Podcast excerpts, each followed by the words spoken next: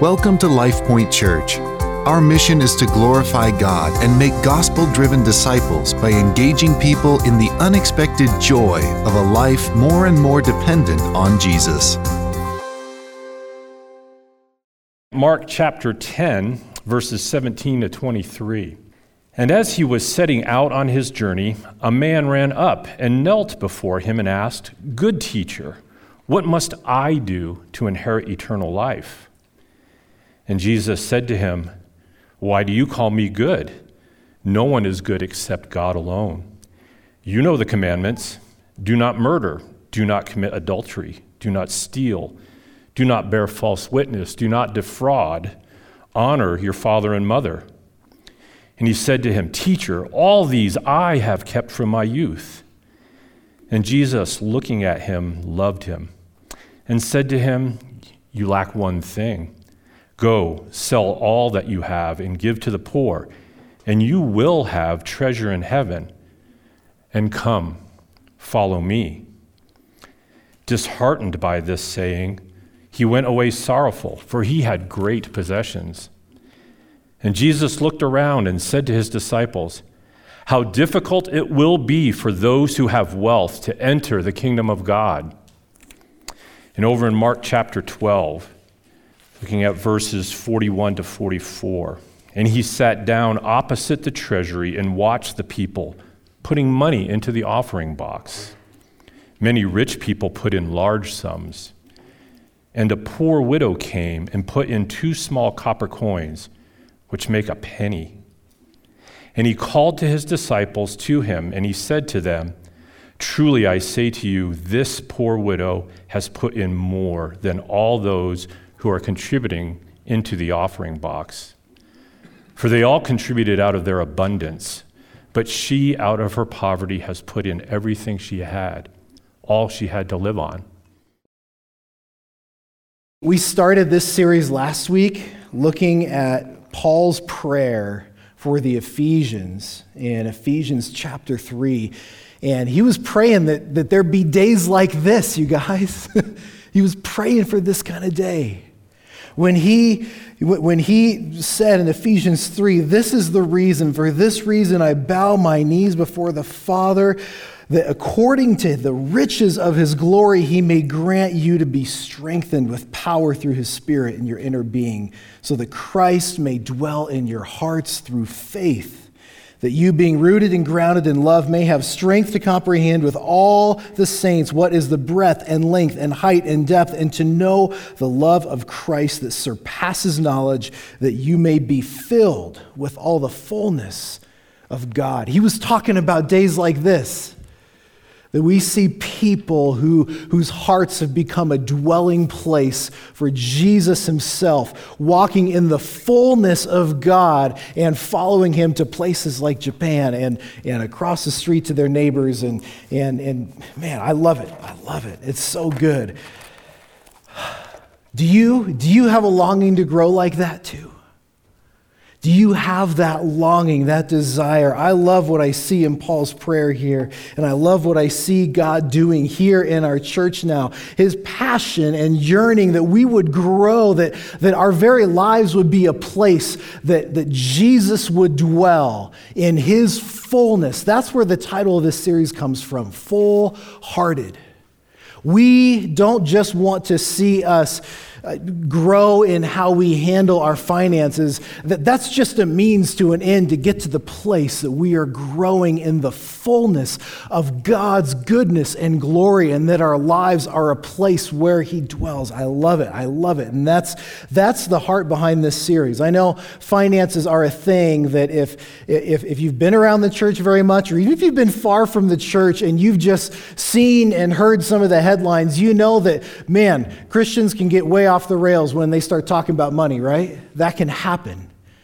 Well, the scriptures root what we do with our finances in this desire that we would grow, that our lives would reflect this fullness and goodness of Jesus. So that's the aim, that's the goal. And that's, that's why, as we enter this series, we're looking at finances from a scripturally bound perspective that says that they are one of the ways that God uses, one of the things, the tools He uses to grow our faith. That's, that's how Scripture approaches the finances. They are one of the tools that God uses to grow our faith. They are not an end in of themselves. No, they are a means to a greater end, that God would grow us to the place that we have a kind of faith that relies upon Him to grow to the place that maybe, if God calls you, you would pack up everything and move halfway around the world and, and offer your life as a sacrifice of praise. He may call you to, to walk across your backyard and share the gospel over your back fence too. He's, his calling when we have hearts that are full of this kind of faith uh, they, is widely varied, and I would love to see how God grows us. And last week we explored how our finances can grow our faith by taking a look at some of Jesus' foundational teachings from Matthew chapter 6. You may remember some of this. We looked at unpacking the way Jesus talks about the connection between our wallets and our hearts, and, and, and how, how there's this, this deep connection between what our money does and where our heart goes. You might remember uh, how God invites us to put our finances into His hands, not because he, he needs the money. No, he, he owns everything, He's got it all already. The only thing He doesn't have is your heart. And so he invites you to place your finances in his hands so that our hearts will follow. We spent some time unpacking sort of this confusing section in the midst of Matthew 6 that talks about healthy eyes. And we, we looked at the cultural context Jesus was continuing to teach more and more about the connection of money in our hearts. And, and, and for the Jewish culture, the eyes are part of the heart. And, it, and we learned about how we're designed to operate with, with great generosity, that the healthy eyes actually, it's a generous eye. It's seeing opportunities to exercise generosity because that puts our hearts, our finances into God's hands. And today, we're going to take a closer look at this concept of generosity in general.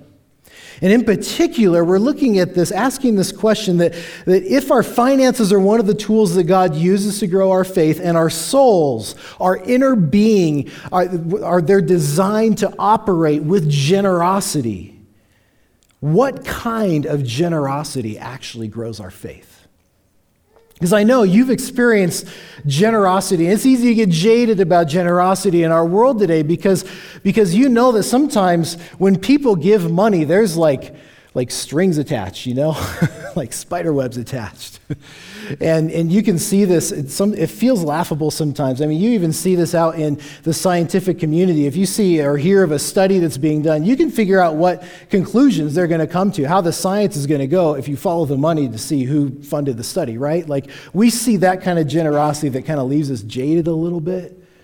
I do one of the great privileges of my role as a minister is I also get to I get to serve people as they get ready to be married in premarital counseling. And I've gotten to walk with people through feeling like, oh man, I feel like this gift that my in-laws are wanting to give, it has all these strings attached, you know, like, like, like we, we get jaded when we look at generosity sometimes and so I think it's good to ask the question what kind of generosity actually grows our faith? Because there's lots of different kinds of generosity that we see out there, both in the world out there and even in our own lives. And it, it, it makes sense because if what Scripture says is true, that if, if our money goes where our heart, excuse me, our heart goes where our money is, if, if, if we are, are being generous, it, it, can be really easy to use our generosity to entertain all kinds of mixed motives. So, this is a good question to ask. What kind of generosity grows our faith? And here's where I love one of my favorite ways to study the gospel accounts of Jesus' ministry is to dig into his direct teaching, which we did last week, looking at part of his sermon, his Sermon on the Mount, looking at what he taught about money, and then, like we're doing this week, look and see how does Jesus apply these ideas in real life in everyday life. So that's what we're doing today. We looked at what he said about finances last week. Today we get to dive into how does he apply this in real life? And we're, we're in particular focusing on this question what kind of generosity grows our faith. So, uh, if you haven't already, open your Bibles, and there's a Bible in front of you you can look at if you'd like to Mark chapter 10. We're looking at this story of this young man who, who encountered Jesus and a couple of context notes as we dive into Mark. You know, this is we were in Matthew last week, and and, and Matthew's gospel is one of the longest gospels, and and, and, and he he records in lots of great detail. Mark is unique. He's his account is is the most brief, and and it can but it contains a lot of the same content that we see in the other accounts, which means that he's using his words really carefully and intentionally. And, and not that the others aren't, but, but this is just sort of a defining characteristic of Mark. And so here's, here's where, as we dive through this, look at, look at the details. Pay careful attention to the details that Mark chooses to include. Something else here, you know, the title of this passage in your Bible may read something like The Rich Young Man. And uh, I just want to remind us, too, that as we focus on Scripture as God's Word, this, this heading of this section is actually added with the verse numbers by the editors later. Um, and and let's, let's remember as we dive into this that the first thing we know about this young man, based on the text, is not his wealth. That comes at the end. The first thing we know is that this man was eager to ask Jesus a question. So he, he may have been wealthy, but the, the, the defining characteristic about him until the very end of the story is not his wealth, it's his eagerness to grow. He's got a desire to grow. And he comes to Jesus, interrupts him as he's on a journey. I mean, just like stops him on his way to the airport and, and humbles himself in front of Jesus. Look at the first two verses here, verses 17 and 18. He, he gets down literally on his knees in front of Jesus, chases him down, and says, Hey, teacher, teacher. He's got this burning question. He wants to grow, and he asks him, What must I do? Good teacher, what must I do to inherit eternal life? And here, the man obviously either hasn't been paying attention to everything Jesus has said about who he is, because he calls him teacher, not God, and he, doesn't really see, doesn't realize this is, this is God incarnate. This is the Son of God I'm speaking to. But, but, but he calls him good teacher. He's got respect for him. And, and then in verse 18, in a preview kind of of the rest of Jesus' answer to the man, he says, Why do you call me good? He perceives this man doesn't know who he really is. Only God is good. and, and which is funny because he essentially comes to Jesus with the question, what can I do to be good enough to get into heaven? How can I become good? And he says, Hey, you, good teacher, you seem like you're good. How can I be that good, good enough to get into heaven? And Jesus is like, Hey, just to be clear, there's only one who's good, and that's God Himself. And so he, he kind of hints at the rest of his answer here. And then in verses 19 and 20, as we keep reading here, Jesus, he, he, he responds to him. He says, after asking, Why do you say I'm good? He says, You know the commandments. Jesus observes that this is a, a, pious man, somebody who, who, who obviously knows what the law says. He says, You know the commandments already. You're aware of them. He, he starts listing commandments. He picks a few, and, and he's, Jesus isn't like identifying the most important commandments here. He does that actually in a different spot in Mark's gospel when he's asked that particular question. But here, he's kind of just like grabbing a representative sample of, of the commandments of the law. It's like he's saying, hey, you know what the whole law says. It's very clear. You got to do all of this if you want eternal life. This is what it takes. And the man looks at him, responds, and says, Well, I've done all this since I was young. I mean, he, he's kept all of the law since he was a youth, since he was sort of of the age of accountability. He's like, I got that. Now, the man already knew that before he came to Jesus, so you can tell there is something in his heart that he realizes himself in this interesting bit of just like, like self knowledge. He knows he's missing something. And he comes to Jesus hoping Jesus will identify it for him.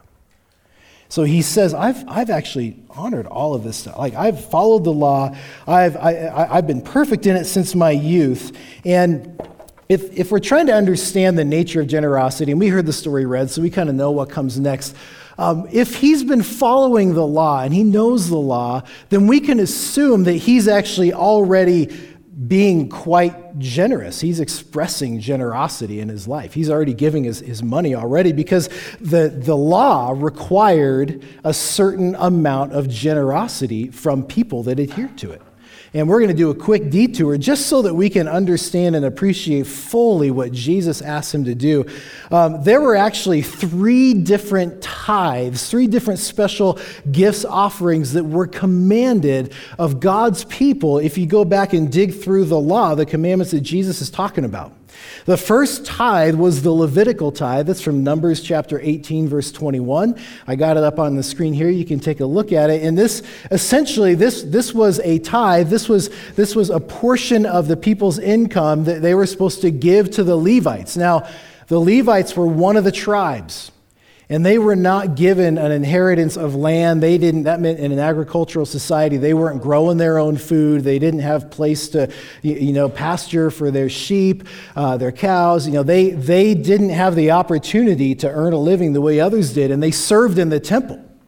They were responsible for the ministry of the gathered, uh, it wasn't the church then yet, but at, at, that time, God's people, and they gathered to worship. They were responsible for that ministry. And so the, the people were all commanded to give a tenth, a tithe in Israel to the Levites. And that word tithe, it, it is a math word. and it, it's a fraction. It's literally one tenth. And so the people were required to take 10% of their barley or, or 10% of whatever it was that they had, their money, their, their income that year, and give it to the Levites. And then if you keep reading in, that, in this passage of Numbers, you actually see that God's heart here was not just to provide for the Levites, but he was being very consistent with what Jesus taught in Matthew chapter 6 because he wanted the people's hearts to trust God. He even commanded the Levites, if you keep reading in Numbers 18, 25, and 26, he commanded them to take what they received and then take a tenth of that and give that as an offering. It says a tithe of a tithe, a tenth of a tenth. All of the people were to do this with what God provided for them. And, and, and you see God's purposes coming out in this, uh, even the fact that the Levites who received this, this tithe were to give. And so, if you wonder, does your pastor give to your church? Uh huh, I do, because my heart needs to belong to Jesus and it needs to be invested here where, where God is working. And so we see this, this is a precedence all the way back in, in the book of Numbers in the Old Testament. But that's not the only tithe, right? If we turn to, to Deuteronomy chapter 14, we see another different kind of tithe. And this is Deuteronomy 14, 22 to 23. This is known as the festival tithe. This was another percentage, another tenth that the people were to carve out and they were to give and they were to save this up and then they gather together for these, these, these, these festivals, these feasts. And the Lord commanded God's people to get together and to celebrate what He had provided. And, and the whole point of all this, look at the very end of this passage. The whole point of this, if you, if you look at the end here, he says, uh, that you may learn to fear the Lord your God always. You see, God, when He shaped the culture of His people who would worship Him, He said, At these points in the year, I want you to gather for this festival and that festival. And then, you're, you're, in order to do that, when you get together, save a tenth of your income. This, we're at 20% now, if you're counting and, and pool that together, and you're going to throw this big party and you're going to celebrate what God is doing and celebrate God's faithfulness so that you will learn to fear the Lord your God always. He's wanting their hearts to be drawn to Him in awe and worship. This is another 10%. And then finally, if you keep reading in Deuteronomy chapter 14, you get, you get to this, this last tithe, another tithe, and this one in Deuteronomy 14, 28, and 29 happened every three years. The people were to take another tenth, but on the third year, not every year, another tenth. And this was to be pooled within their communities to fill the storehouses so that those who were hungry or those who were sojourners who were on a journey who were immigrants those, those who were part of the levitical families all these people would have food to eat they could give generously to meet the needs of the poor that's what this tithe was about. Every three years, another 10%. Math is hard, and so I've done the math for you. The rich young man here, the eager young man, He, when Jesus talks to him about obeying the law, he already was giving somewhere in the neighborhood of 23 and a third percent of his annual income, is what that works out to. That's close to 20, that's close to a quarter of, of his annual income. And that's assuming he's not making any other free will offering gifts, which there's a place for that too. And you can see that in here. So we can see this man is already pretty darn generous. I'd call that generous, wouldn't you? A quarter of his income he's already giving. And, and so he's already, already very generous. But Jesus says he's missing something, doesn't he? He already is generous, but it's not the kind of generosity that grows his faith. There's something still missing. If we get back to Mark, look how Jesus responds to him. Verses 21 and 22. Jesus, looking at him, loved him and said to him, You lack one thing. Go sell all that you have. That's a big gift everything. Give to the poor, you'll have treasure in heaven, and come follow me. Jesus responds to the man, and, and he's, he's, his, even though he's remarkably generous, he's still missing something. I just love, look, at, just take a look at this passage. Jesus, remember, Mark is, is he's, he's succinct with his words, but he takes the time to point this out. He's been interrupted on his way. He's going to miss his flight. He's going to miss the train, whatever. I, don't know where he's going, but he, he's interrupted. He takes the time to look at this man, look him in the eye. And Mark says that he loved him. And this love, this word for love, if you've been around the church, you may be familiar with this. He looked at him, and it says that literally he agapoed him. He, he loved him with this kind of love, this agapo love. That's a Greek word for love. In Greek have there's, there's a, a number of different words for love. This particular kind of love, this is perfect love. This is no strings attached love. This is the kind of love that only is looking out for the good of the one who is being loved.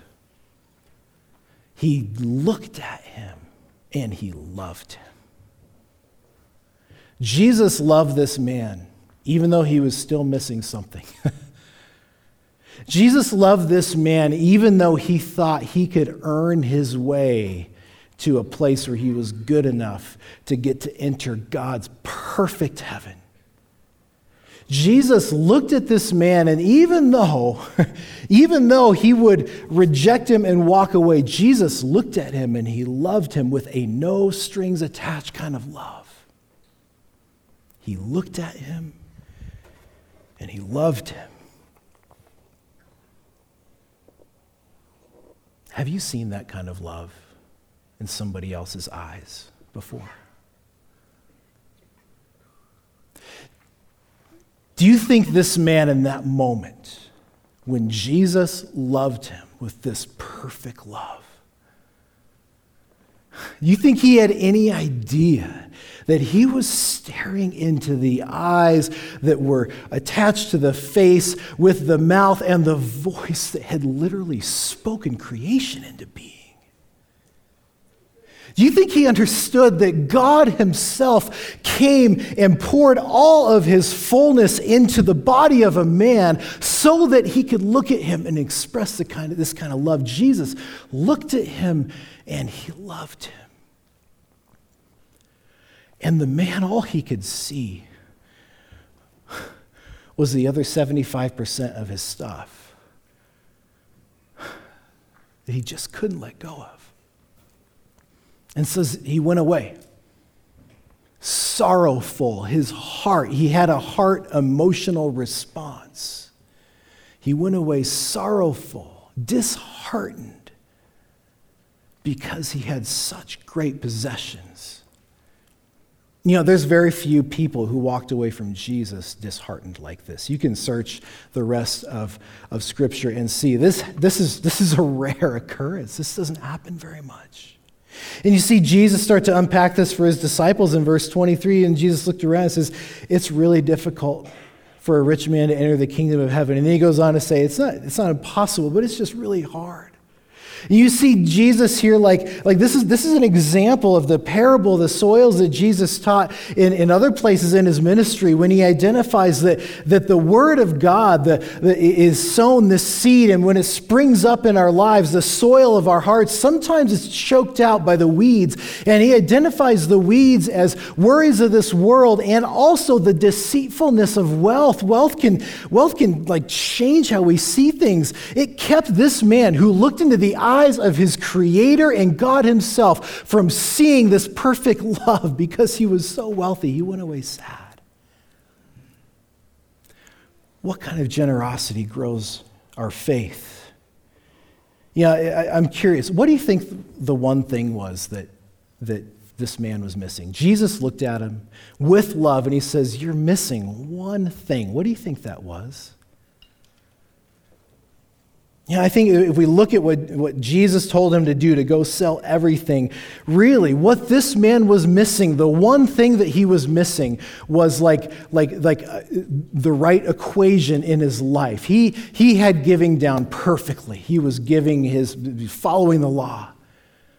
But you see, his faith which is, remember, faith is reliance upon God. His faith was here, and his, his stuff was here. He was missing a faith in greater proportion to his stuff so that he would rely on God more than his stuff. That's what he was missing.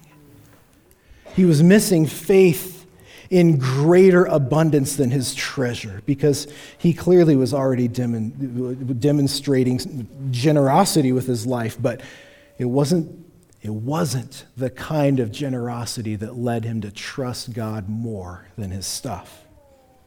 And so, so that's what we see here. Jesus tells him to sacrifice everything because that's what it would take for this particular man to place his heart with full trust and faith into the hands of Jesus, who loves him with no strings attached. That's what it would take for him to trust Jesus. So, what kind of generosity grows our faith? The generosity that grows our faith, it's sacrificial. It's sacrificial because true sacrificial generosity, it leaves us with nothing left to trust in except for God himself. And in fact, we actually see that in the kingdom of God, generosity is not measured in amounts of dollars or, or, or amounts of, of you know, donkeys or, or, or whatever it is, whatever currency you have, what they had then. Um, and this is our, our second passage today. If you turn the page in your Bible to Mark chapter 12, we see Jesus identify what, what, what generosity really looks like. We see that in the kingdom of God, generosity isn't measured with dollars, it's measured in sacrifice. Sacrifice is the currency in God's kingdom. And, and so we see this with the poor widow. That, that Jesus sits down in the treasury of the temple opposite of this box, this deposit box where people come and put in their money. Now, this is a free will offering box. This is, if you go back into the law, you see there is an opportunity for people to give a free will offering. This is not required by the law, this is above and beyond. And Jesus watches the wealthy people put money in. Now, uh, these days, if, if a wealthy person makes a very large donation, the ACH transfer from their bank account doesn't make a lot of noise when it lands, you know? But here, Jesus is, is with his disciples sitting opposite this box, and they're listening to the sound of large gold coins going in that box, making a huge clank. And then, in contrast to that, there's like this little tinkle that you probably couldn't even hear. You had to be watching this lady to see her put these two little coins in. And these two coins were equal to, like, basically minimum wage for one day's worth of labor. To say they equaled a penny is actually misleading. It's more like a fraction of a penny. This, she put almost nothing in there if you measure it in dollars. But Jesus looks at her and he calls his disciples around him. He says, Truly I say to you, this poor widow, she's put more in than all those who are contributing to the offering box. They contributed out of their abundance, but she, out of her poverty, has put in everything she had, all that that she had to live on. Generosity is not marked by the amount, generosity is marked by the sacrifice. By the sacrifice. This woman, her finances were the opposite place of the rich young man, right? And it turns out her faith and reliance on God was also in the opposite place. I wish, I wish we had a, a note here on like, like what she felt when she walked away. We know that, that the, the eager young man walked away full of sorrow. I, I wonder what she felt as she walked away. She put in everything that she had to live in. So, generosity that grows our faith is sacrificial, but is sacrifice the only defining element of the kind of generosity that grows our faith? Is that it? And here's where I, I am so glad that we worship a God who goes before us. We can pray that Jesus will go before you to Japan because he came here, he left heaven and came here to start this work. God goes before us. He is our living, resurrected example in every aspect of our life, even in suffering. We learned about that as we studied the book of Job this spring. And we also see him being the perfect example when it comes to sacrifice. Hebrews chapter 12, verse 2. We get a picture of what this looks like. And this fills out the picture of the kind of generosity that grows our faith. Uh, this is, if you're familiar with Hebrews, this is a famous passage. Hebrews 12, the first part, verse 1, talks about this great cloud of witnesses we're surrounded by, and let us throw off every weight and every sin that clings to us and keeps us from running this race with Jesus. And then we get to verse 2 we get to be looking but people looking to Jesus, who is the founder and perfecter of our faith, who, why did he sacrifice? It was for the joy set before him that he endured the cross. He sacrificed himself, his very life and he did it because there was this joy set before him. There was this plan in place from the beginning of time that he would come and offer himself as a sacrifice. He would put himself in our place on the cross because there was joy on the other side. There was a plan, and he did it with joy. I love it. I love it. He did it with joy. He looked at you and he looked at me and he loved us with this perfect love. And he said, I'm going to the cross for you. I'm sacrificing everything for you. And so we see, we see this fuller picture of Jesus' sacrifice, that he went to the cross with joy. And so here's, here's, here's how we, we fill this picture out here. Generosity that grows our faith, it's not just sacrificial, it's also joyful and it's intentional. We see that pattern in Jesus himself, that this joy set before him, this plan that God had to redeem us and draw us into him so that we could enjoy heaven forever with him. He had this plan to give us the most generous gift we could ever receive eternal life in his perfect heaven, enjoying treasures together that cannot be lost or destroyed or stolen. It's an intentional plan that's been in place since the beginning of time, and he did it because he loves you. He loves you, and he wants your heart. He wants you to know this love by placing your heart in his hands, and he did it with great joy. That's the kind of generosity that grows our faith. It's patterned after the sacrifice of Jesus. It's joyful and it's intentional. It's that kind of sacrifice. So I want to invite you today to an honest inventory. Does your generosity, does it grow your faith? Does it look like this? Does it look like our pattern for generosity? Does it look like the work of Jesus who, who, who sacrificed himself with great joy and, and with this plan and intention that had been in place since the dawn of time? Does your generosity grow your faith because it reflects this work of Jesus? Is it sacrificial? Is it joyful? Is it intentional? I want to encourage you to be intentional if our, with your sacrifice. And so, your homework today, we're getting practical here. Your homework is to make a plan with your budget. And some of you are like, I've been doing this for years, and, and I've, I've been making a, a, a, plan for my budget for years. Your homework is to go make a budget plan, or if you already have one, to refresh it and, and make it new. Uh, but I, I want to invite you to make a plan that gives a purpose for every single dollar that God has provided to you. Now, Jesus is not standing here telling you that you have to sell everything that you own and give it to him in order to follow him. He may call you to do that, but that's between him and you.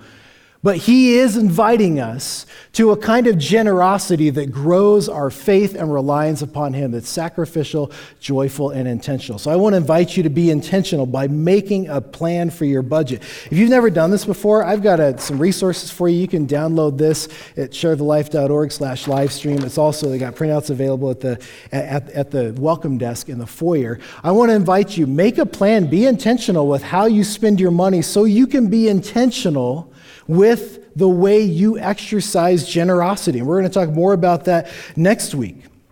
I also want to invite you, if you've never unpacked what the Bible teaches, there's a lot of wisdom in Scripture for how we can be effective stewards of the money God gives us. Uh, we've got a great, a great course here called Financial Peace University. You can check that out. I want to encourage you to do that. Uh, but please prayerfully, prayerfully create a plan. Be intentional and I also want to invite you be be prayerfully evaluating in that plan your generosity. Is it sacrificial? Is it joyful? Is it intentional? Go to the to get on your knees in front of Jesus like this eager young man and ask him these questions. Ask him, seek him and let him lead you and then and then be obedient. I want to close with them just, just a, a, a quick illustration, a, a personal testimony. You know, my, my wife and I, our, our journey together with, with generosity and giving, it started in Craig's office. he did premarital counseling with us and back at his old church in Aurora. And he challenged us to do this, to be intentional with the finances that God has given us to make a budget plan. And He also challenged us to give in a way to let our generosity with whatever God provided to us grow in a way that, that it was sacrificial and it was intentional. And He invited us to do this with great joy. And so we were eager to get married and we did this. We, and it was awesome. And we, we got married and we had no money. we, we were both baristas, and one of us was a full time student, and the other one had a philosophy and theology degree. So, like, we were, we were very poor. And, but we had made this commitment together with great joy that we had a budget, we had a plan, and we knew, we knew how much money was coming in. We knew what we were giving. We were being intentional and sacrificial. And we, even though this, you know, this man who followed the law, he was giving a quarter of his money, we started at 10%. And it was like, it was a sacrifice. And I'll never forget our first year of marriage, we've been down that we've been working and it was it was awesome, but we had a medical thing come up. And it was one of those things where it was like, like, what do we do? We worked for, we were baristas, we worked for a company that had great benefits for part time people like us. And um, so we had good insurance, but we knew that going to the ER to take care of this medical issue would cost us a $100 copay. We didn't have a $100. and I still remember, like, what do we do? We called my mom, she's a nurse, and she was like, well, this could be nothing, but it could be everything. You should go in. And we're like, oh man, okay. So we went in, and we just were kind of sweating this bill coming in. I don't know if you remember this story, Craig. We sweated this bill coming in, and they, you know they take like a year to bill you or whatever, so it was a long time. Um, but we knew, we knew that this bill was going to come in that was not in our budget, and we also knew how much we were giving to the church. We knew what our sacrifice was. And we knew that this $100 was like well over half of what we gave the church every month. And we're like, what? Maybe, like, God, should we, like, pay this bill and, and cut back on what we say? And, and, and we just felt like, no, we shouldn't do that. You know, we, we looked at the Old Testament, Malachi is the only place God says, test me. You bring the full tithe in. We're like, well, we're bringing 10%. Oh, uh, it, was, it was like we sweated about this, guys. It was hard. And we just, we kept being faithful and sacrificial and trying to choose joy in it, but like honestly worrying about it. And then Craig invited me into his office. And he handed me this card. He said, I just, I get to be a delivery person today. And we hadn't been real, I, I don't know if we, if somebody knew about that, but it, this, there's a $100 in this card. And, and it was this like this beautiful reminder of God's provision, not because we were faithful, but it, it reminded us that God is faithful even when we doubt, even when we're anxious. And I tell you what, we needed to trust in God's faithfulness for things that would come later that were harder than paying a hospital bill. We needed to trust in God's faithfulness down the road when I, I, I still remember making the first, my first mandatory reporting phone call as a youth pastor. And I put somebody in jail because of something they did. And I was like, God, are you going to protect my family? Because this guy's going to get out. He's going to get out. And I was worried. But I could remember the time he provided a hundred bucks when I needed it. And remember, he's faithful. And it grew my faith, it grew my trust. We wouldn't have known just how, how faithful God is if we didn't have an intentional plan. We didn't have a budget, if we didn't know what it would cost us to keep being faithful in our, our sacrificial generosity. Do you know? Do you know if your generosity is sacrificial or not? Do you know the ways that God provides for you? I want to invite you today into the kind of generosity that will grow your faith and your trust in God because it's sacrificial, it's joyful, it's intentional, and it springs from this love that God has for us. I want to invite you to be generous so that your faith will grow. Will you pray with me? Heavenly Father, we come to you, and Lord, we know that you long for our hearts. And I pray that everybody here today, with our eyes closed, as we pray, that we would see your face, that we would see the face of our Savior who looks at us with a kind of love that is beautiful, there's no strings attached. Lord, help us to trust in your love. Help us to trust in your provision. Lord, I pray that whatever it is in our lives that keeps us from walking in the kind of trust that, that is willing to place everything in your hands, Lord, I pray, I pray that you, you would overcome those barriers. Help us to see the power of your faithfulness and to walk in a way that relies upon you completely. We pray this in the name of Jesus. Amen. That concludes LifePoint Church's podcast. For more information about our church, visit sharethelife.org.